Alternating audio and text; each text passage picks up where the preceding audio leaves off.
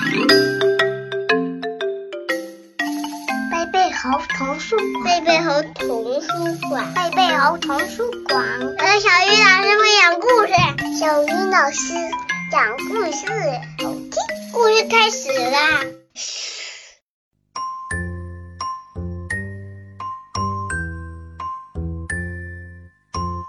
亲爱的小朋友们，大家晚上好，欢迎打开贝贝猴故事宝盒，我是你们的好朋友小鱼老师。今天我们要听到的绘本故事，题目叫做《巴士到站了》。这本书由日本的五味太郎创作，朱自强翻译，明天出版社出版。我们一起来听故事吧。巴士到站了，这一站是一个漂亮的沙滩，沙滩上有两座小房子，沙滩的旁边还有两艘小船。来画画的人下车了，他抱着他的画画工具，不知道今天会画些什么呢？巴士不会停留太久。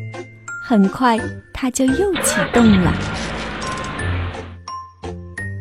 巴士到站了，这一站是一个山坡。来扫墓的人下车了，附近还有人在水库里钓鱼呢。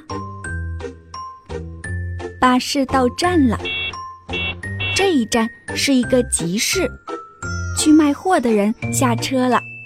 希望他今天能卖个好价钱。巴士到站了，这一站是工地，建筑工地上已经开工了，盖大楼的人精神抖擞地下车了，他们用辛勤的双手为我们建造高楼大厦。巴士到站了，这一站是哪里呢？不知为什么，很多人急匆匆地跑下了车。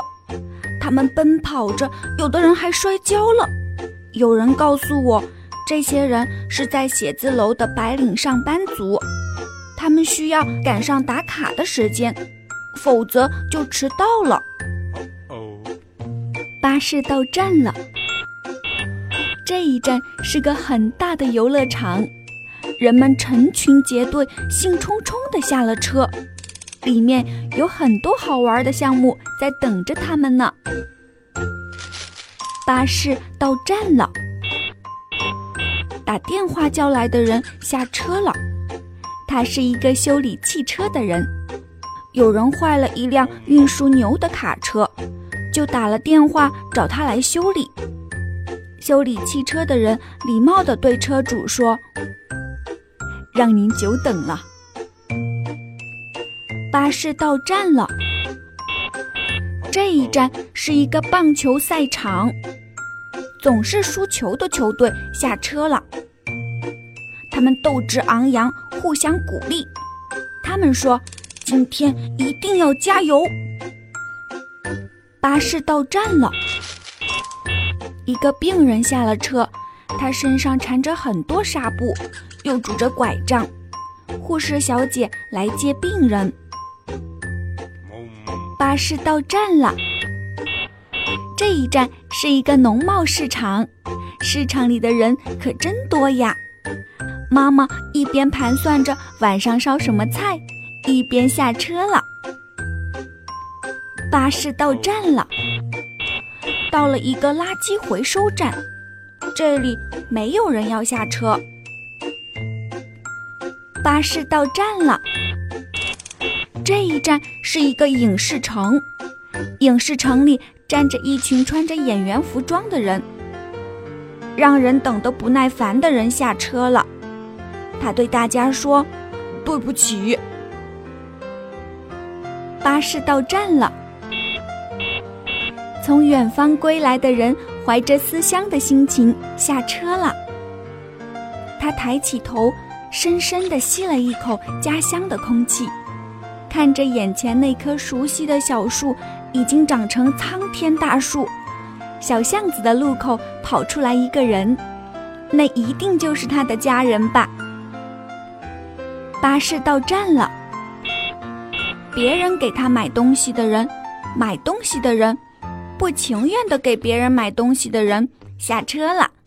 这是有趣的一家三口。不管如何，他们到家了。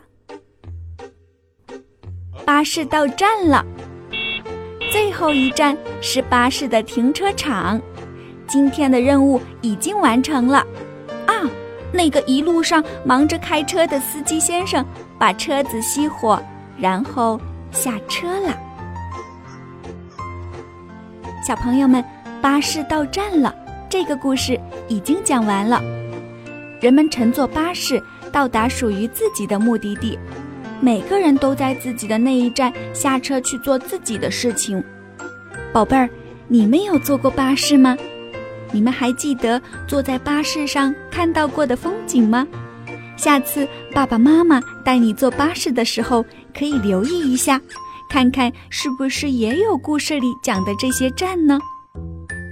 今天的饱和时间就到这里，明天见！想听更多好听的故事，请关注微信公众号“贝贝猴童书”。